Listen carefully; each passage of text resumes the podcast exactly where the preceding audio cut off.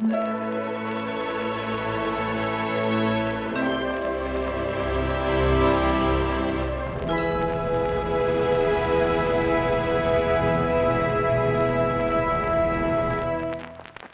to part two of this out of line discussion with Jessie McLaughlin.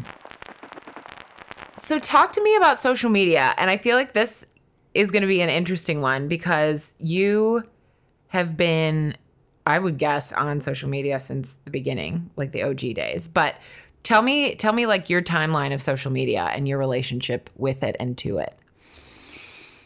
I mean, I think like everyone, my relationship with social media is I, I'm conflicted. Like I love it. It's a love hate relationship for sure. Um, I'm super grateful because my husband makes his living on YouTube, um, and he has is definitely a YouTube OG. I mean, they've been making YouTube videos since you know I think 2006. That's crazy. Seven. Um, and that's what brought us out here. So, so grateful. My Thanks, YouTube, for my friend that's Jessie. right. Thanks, YouTube. you know, because he became somewhat of a public figure, and YouTube is it's different. It's like, yeah, you know, people will recognize him when we go places. Um, and it, I'm so grateful because that means they're watching um, his show, and that's how we put food on the table. Um, and you know, we've had so many amazing opportunities as a family and it's been so good for our family. I mean, I think the move to California was really positive for the four of us, as well as positive for he works with his best friend since first grade. So their family moved out with us, um, which has been incredible. Like mm. having family here, you know, making the move with family. Mm. But I've been like walking this weird line with social media because um, I want to protect the privacy of my kids. They've been in some of his videos, and that's fine. I just don't want it to be like the kind of thing where they grow up and there's such a huge cache of videos of them and they have no control over, you know. And and we've had a few weird things with like fans. Um, mostly it's been positive. Their fans are incredible humans and um, beautiful people and you know there's always one or two people that make things really weird in whatever you do. Mm-hmm. um, and so it has made me be more cautious. So you know with when i started um, my little design instagram account to try to like just put something out in the world um, i was like oh, i'm not going to put my face on it. I'm not going to put my name on it because i don't want it to be this thing where all his fans follow me because of him. Like, I want people to genuinely be interested in what I'm doing. Um, but then, like, there's all this weirdness even that goes along with that and then it becomes this thing of like i'm hiding and i don't really need to hide and you know we he is my husband i'm his wife that's just part of it we're gonna influence each other mm. um, you can't be married to somebody and that not be part of your story. Mm. Um, so it's funny, even this last week, I kind of had this epiphany where I was like, you know what, I'm not going to do that anymore. I'm not going to hide. Like, no, if I if I want to post pictures of my design things I'm doing in our house, well, um, I'm going to do it. I'm not going to hide my face. It's also not going to be my face in every post, but like I think that era of hiding has to kind of change for me. And that's just something in my own work that I'm seeing. Like, I can be connected to him and still be my own person. Um, so that's what I'm doing. I, I am on Twitter now. I've been on Twitter for a while, but I never went on Twitter, which I think is the story with a lot of people. Mm-hmm. Like you mm-hmm. have a Twitter account, but like it just was like too hard to figure out or whatever. I don't know. Everyone um, sort of left for a few years, but then I think everybody's back. Yeah. Yeah. Yeah. And so I, I have started recently, you know, being on Twitter and like actually going on Twitter, and it has become my favorite social media platform. Um, and I think it's because I don't feel the pressure like on Instagram. I don't, I'm not somebody who posts all the time. Um, and I'm sure there's some perfectionist things with that. And, you know, that's something else to that I have to work through and work out. Um, but it there is this feeling of like pressure when I go on Instagram, and it feels like uh, I should be posting more. Oh, look at what this person is doing. Oh, why am I like not doing more? And visually, it's so beautiful that it can sometimes uh, feel like it's so far from everyday life that it becomes this. Uh, I don't know. Some days I can go on Instagram and be good and happy with it and enjoy it. And other days I go on and it just feels like it puts me in a place that isn't good. Mm. And with Twitter, I can be completely enraged about a topic, but I never feel this weird pressure that I should be like talking about it more or posting more. I, I don't know. I, with Twitter, it's easier to kind of just be a creeper and enjoy it like reading other what other people say mm. um, or, or really smart what really smart people think about things like you have all of these experts in fields at your fingertips, which I think is the beautiful thing about Twitter. It's it's intimidating because you have the smartest people, you know, in in historians and uh, people who actually know what's happening in politics and it's not just their opinion um, and they can tell you what the history of you know what this looked like when this happened in the past mm-hmm. um, real historians real um, doctors, real psychologists, you know, who know what's up. Um, and Instagram is amazing, obviously. Mm-hmm. You you know, mm-hmm. um, my I husband also loves Instagram. has has a large Instagram following, um, but for me, it just feels more fraught with like self-loathing. I mm. think when mm. I go on there, so you know, more and more, I think people are just figuring out where they fit. And then there's Facebook, and you know, I have had to step back from Facebook, especially with the political stuff, um, because I feel this pressure that like people are thinking things that aren't true mm. about other humans and about the world. And then I don't know why I think it's my job. I don't know. Let me. Oh, why am I getting into this? No, it's I all right. Shouldn't. No, whatever. Maybe you... I shouldn't. Um, yeah, I'm still figuring out my relationship to Facebook, you know, and which is, I'm still figuring out my relationship to most things mm. in life. Mm. so, mm. yeah. Yeah. Um, so, a couple questions. One, I want to know since you do have a teenager in the house, mm-hmm. I want to know how do you parent around social media and what do you talk to your kids? about when it comes to social media? Do you have boundaries with them of what they're allowed to use and what they're not allowed to use and when? Um, and how do you decide what of them and their lives you're going to put on social media? Yeah. Well, I'm trying even before I came here today like I told both of my boys that I, what I was going to talk with you about, uh-huh. and I asked them if that was okay. Mm. Um, and that's something I've learned, I think, because I'm typically tend to be an overshare, and sometimes that means oversharing other people's that I'm close to, that I'm in relationship with, as it relates to me, not just oversharing things that people tell me in confidence. But, mm-hmm. you know, things that happen to me, sometimes I share and they involve my kids, and that's not respectful of my kids.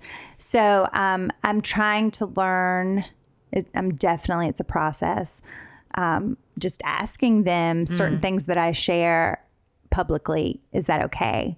So you um, ask them, can I talk about the fact that yeah, you go to therapy? With- I did. I asked them both, like, how do you feel um, about me sharing about us being in therapy? Like, is that is that going to feel like it's too much? And they were both fine with it. That's so awesome. Yeah, I love I'm, that. I'm grateful. Yeah. Um, so my younger son, thankfully, is not on social media yet. Although you know there are he he plays Roblox, which I know tons of parents have issues with. Um, because of certain components of that. And that's the thing about parenting, you know. Everybody has opinions about it. And um, I I think maybe by the time my kids go to college, I'll be confident enough in my own opinion to not care about other people's opinions. Um, probably not, but maybe after 18 years of, or more than 18 years of parenting, I'll be able to do that. Um, but I'm just trying to learn to trust my gut, to learn to trust my gut and to be really open and honest with them. Um, and, you know, Rhett and I talk about a lot with them. Um, sometimes I'm shocked at the things I'm talking about with them, but I just feel like, well, they can hear this from me or they can hear it from somebody else. Totally. I'd rather them hear it from me. Yep. Um, and so we just talk about a lot. You know, I, I used to, I told my older son Locke that he couldn't be on Snapchat because there was this whole idea that like Snapchat, the things that kids send to each other on Snapchat, you know, or whatever. But now it's like, well, they could be doing that with Instagram stories too. Yeah, yeah. Like it's not, I mean, kids, I think maybe that's part of the reason he's in therapy. It's like I know he's going to be coming up. He's going to be seeing stuff. Stuff's Yeah. going to be coming up. Yep. Um, we have filters at home, but you know, let's be real. Yeah. Yeah. So I think dick pics are gonna dick pic. things are gonna show up that I am super uncomfortable with. um, and it's not. I'm not saying it's okay. He knows. Like we talk about what we expect, what we want for him. I'm not saying he's gonna dick No, pic. by the way. yeah, saying- ah, please, please. I did not approve this with him, so you know. no, no. I'm saying like even even for me though, like sometimes I'll say to Jaden, "Hey, got a dick pic today," and he's like, "From who?" And I'm like, "I don't know, some random person on Instagram." Like Uh, it just yeah. it people do it, and I'm just like, it is not okay, but it's still like I mean, I personally tend to just like laugh and hit delete and block, but right, right. it is a thing like you can't control other people. You can't control, and and that is one of the big things with being in therapy is like we all have this illusion of control, and we're constantly, and especially with parenting, it's like, you know. You think if you can just control them and control their environment and control and and yes, good parents, you are going to exert some control over your kids. You're going to care. You're going to, um, you know, try to create spaces where they can be um, ch- children for as long as possible. Um, and they're gonna see stuff and experience things that are maybe not my ideal. And I just want us to have the kind of relationship where we can talk about it and he's not afraid to come to me. And I also want there to be other adults in his life that he can talk to like you guys, like his therapist, like other friends that we have. You know, I just want wise people who I trust Yeah. being guides for him. Mm.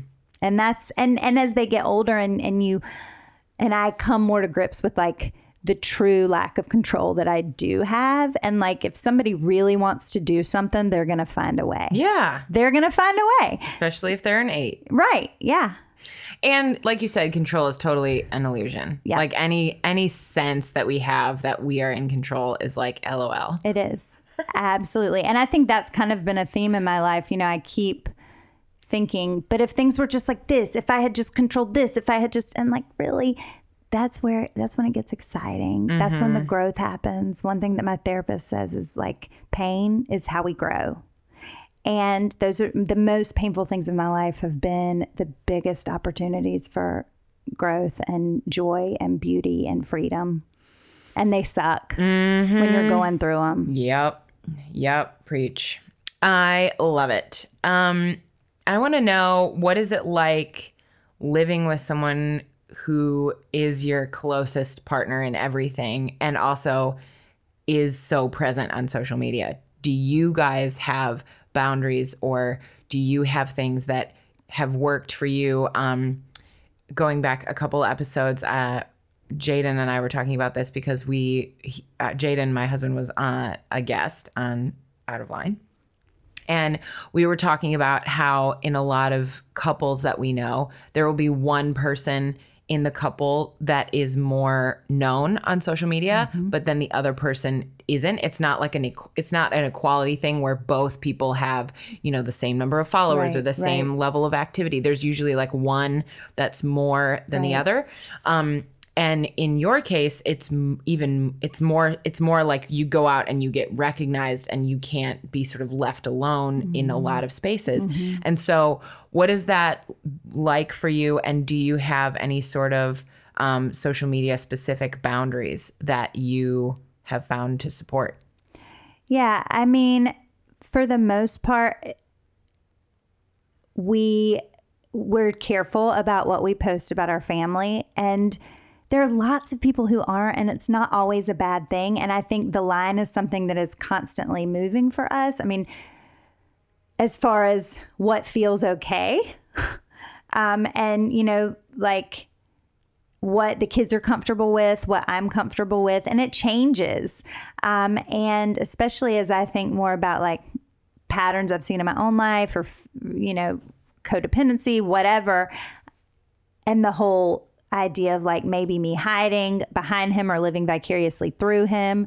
Um, I feel like the line may change for me. You know, we have started interacting on Twitter. That's a new thing. Um, noticed. And I was like, I'm gonna see how this feels. And um, you know, like I do have my own. I have a, a s- social media account that is um, a private account, and so that's where I post pictures of my kids. Um, your finsta what? your finsta your it's not it's not that's what the kids have they have a fake insta account Yes. Oh, yes, yes. Yeah. Okay. Yeah. no it's your actual insta It it's is. just private It is. It's a private account. Um, and I don't know. I'm still like that was something that I came up with, and maybe someday my private account will be public, and who knows. But right now, it's not, and that feels like good. But none of us are really like. There's. I don't think there's such a thing as truly private and public because nobody is completely like public accounts share a very specific part of a person. It's not truly like my whole life is open to the public, right you know? yeah Um So I don't know. I think there is a point in social media that you reach and then it's hard to go back. Hmm. And I think I just want to be careful about that with my kids because they're still kids and they have to, I want that to be a decision that they can make, not necessarily one that was made for them. Hmm, totally um, but I don't know. I don't have the answers. I'm figuring it out as I go. I think most of the time it's I feel so grateful that he is able to do a job that is creative and connects with people and he loves it and people it makes people laugh and smile and, and he makes me laugh all the time. Um, and that was a huge part of, you know, why I fell in love with him. i love it i am working with cat footwear for this Yeah. year which is almost over this is episode 50 insane. literally how am i still Caroline. i don't know what's happening Amazing. I don't know what's happening. And I love cat footwear because I worked on the humble design with you cat did, which was so awesome. I know. So you you know you know and love them already, Yes. and know that they are just a dope company that is do, doing really like they know how to get involved with cool things that are happening. And one of the reasons why they can do that is because they believe in risk taking. Mm. And I want to know what is it what is it like for you to take a risk, and what what would it be like for you to take a creative risk? Um, you know, this year, in the next year, what is what's something that you're just like, I'm gonna put myself out there and do this thing. And maybe it's what you said, maybe it's putting your face on your Instagram. Yeah, I mean, that's the first thing that comes to mind because, you know, why not? Like, no, it's not the account is not so much about me, but yet it is. It's it's I'm part of it. I'm the person behind it. And I think like that, especially with social media, like we aren't just connecting with pictures we're connecting with people. And that's the beautiful thing about it is is that the, the people behind um, the ideas and the pictures and the stories and the houses and the heartaches. And i think that's one of the reasons is that fake accounts are so troublesome. Um, or you know anonymous accounts like mine, are hard. um, you know, and I think a lot of people, it's a lot easier to unfollow an account that you don't have a connection with the person behind it. So for me, that's my big risk is like, I'm going to put my name and my face on my account. Yeah. I'm here for it. Yeah. What's your self care routine like? It's interesting because I was having a down day yesterday emotionally, and I realized that my self care has sucked Oh no. lately. Oh no. So when I'm in a good place, I'm going to the gym and I'm um not eating a half a pan of magic cookie bars. Why not? Because that like sugar especially for you know emotion people who may struggle with anxiety or depression or ocd or whatever sugar's not really my friend. So yeah that self-care is is mostly just moving a lot of moving and feeding my body things that are going to make it work run well and feel good and feel happy. And um, you know i love I, I want to be more consistent with meditation. Um, and that's a goal that I haven't reached yet. um, but I'm going to keep moving in that direction. Um, and being with people who fill me up, um, going to therapy. Mm, that's a big one. Yeah. Um, being having alone time. I'm I'm learning as a two to have more of that. Uh, two on the Enneagram. Um, I don't want, and it's something my therapist keeps saying I have to do. Be alone. Have to go. He wants me to go away by myself, which I still haven't done. Um, but A frame. yep, yep. I'm there. I'll be there. It's like I, I'm, I, my tip. I just, I'm like, I want to go with you, and then I'm like, oh wait, that's not the point. yeah, I want you to go with me too. That's the problem. so yeah, those are the things. I love it. What's something that you have in common with all other humans on the earth, whether they're in South Carolina, whether they're in LA, whether they're in South Africa, no matter what age they are? What's something that you could look at them and mm. say, we share this? Um, I think most people on the earth just want to be truly seen and truly loved. Like in their most vulnerable, still loved. Um, we want our kids to be happy and healthy. We want relationships that are meaningful and real. Yeah, we do. I love it. Thanks, lady. Thanks so Thank much for chatting. Thank you. Thank you. I love you. I love you.